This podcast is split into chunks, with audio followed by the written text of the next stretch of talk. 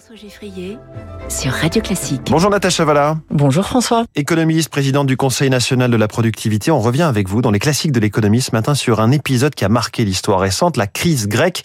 Quelle a été la séquence des événements? Alors, la crise de la dette souveraine dette, c'est une crise dans la crise pratiquement. On s'en souvient pas tellement quand on regardait ça de loin, puisqu'on se souvient de 2008 avec la grande crise financière des subprimes. Mais entre 2010 et 2012, on a eu un risque d'implosion de la zone euro qui a été déclenché par la crise de la dette grecque. Alors, quelle séquence pour les événements Tout commence en 2009, quand on se rend compte que la Grèce avait triché sur ses comptes publics. En fait, euh, elle avait sous, sous-estimé dans ses chiffres officiels son niveau de dette publique et l'étendue de ses déficits publics. Donc, à partir du moment où cette information est devenue publique, branle-bas de combat, les marchés sont vraiment désorientés. Ça fait une nouvelle, qu'on appelle ça une nouvelle négative. Et donc, quand on regarde ce qu'on appelle la probabilité de défaut, c'est-à-dire une, information dérivée des prix de marché qui exprime la perception par les marchés de la probabilité que, que, que, la Grèce ne rembourse pas sa dette, ben ça a fait augmenter cette probabilité-là. Donc on a commencé à avoir peur. En 2010, donc pas longtemps après, le taux d'intérêt qui est appliqué sur la dette grecque euh, émise à 10 ans est passé de un peu moins de 5% à 26% en 2012. 26% de taux d'intérêt sur la dette grecque. Donc vous imaginez que à stock de dette donné, la charge de la dette pour la Grèce a littéralement explosé. Donc le FMI était euh, dans les parages, il regardait ça de, de très près. Le FMI et l'Union européenne, d'ailleurs la Banque centrale européenne, ils ont ils se sont mis ensemble pour former ce qu'on a appelé à l'époque la Troïka. Alors c'est un nom qui plaisait pas tellement, mais qui, qui portait qui portait bien les choses. Et en 2010, on a mis en place un, un, un, système, une sorte de, de, package où pendant trois ans, la Grèce allait euh, être soutenue par ses pairs européens, par le FMI. Et donc, grâce à cette initiative. Les taux d'intérêt se sont détendus, les marchés ont pris cette initiative comme une, une, quelque chose de, de, crédible, mais quand même, euh, il y avait encore un doute. On s'est dit bon, voilà, les institutions internationales sont mobilisées.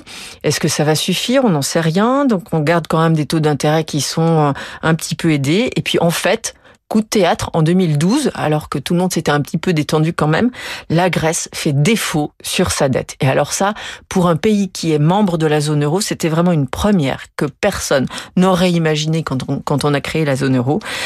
Il faut savoir que les détenteurs de dettes grecques, ils ont subi ce qu'on appelle un haircut, une coupe de cheveux, c'est-à-dire une perte sur la valeur de, nominale de la dette qu'ils détenaient de 64%. C'est-à-dire qu'en gros, ils en ont perdu les trois quarts et ils sont restés avec le reste. Donc ça a été massif quand même pour les détenteurs privés de dette. Et quand je dis ça, c'est euh, les gestionnaires d'actifs, les fonds de pension et beaucoup de nos grands institutionnels euh, français. Et on avait, on a perdu beaucoup d'argent comme ça.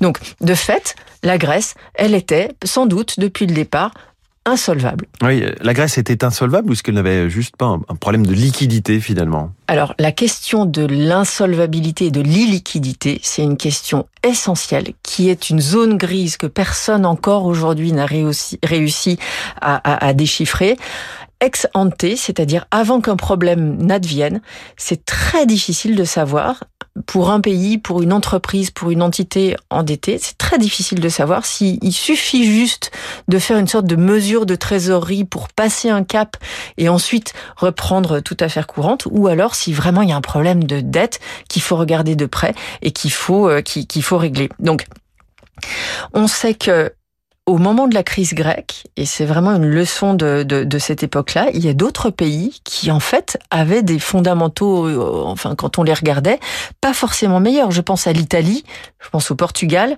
et à l'Espagne. On avait tous peur par rapport à ces pays-là, mais par exemple, ils étaient euh, ex post, on se rend compte qu'ils étaient solvables puisqu'ils n'ont pas fait défaut sur, ils ont fait défaut sur rien et ils n'ont pas bénéficié de l'aide dont a bénéficié la Grèce, mais la Grèce, mais il y avait quand même des problèmes sur le, sur le secteur bancaire, il y a des, des problèmes de déficit chronique en Italie, etc. Donc très très difficile à exempter. La crise grecque nous a appris que finalement il fallait être très prudent par rapport à cette incertitude-là. Et en Europe, quel est l'héritage de cette crise aujourd'hui? Alors évidemment, on a appris que finalement, il, fa il fallait pas crier victoire trop vite. C'est pas parce qu'on est dans une union monétaire qui est incomplète dans le cas de l'euro, que qu'on est à l'abri des crises dites spéculatives sur les dettes. Donc soyons très très prudents sur la gestion de nos dettes publiques, que ce soit l'Allemagne, la France, l'Italie, la Grèce, Malte, parce que on sait quand même qu'à un certain point, le risque perçu par les marchés d'insolvabilité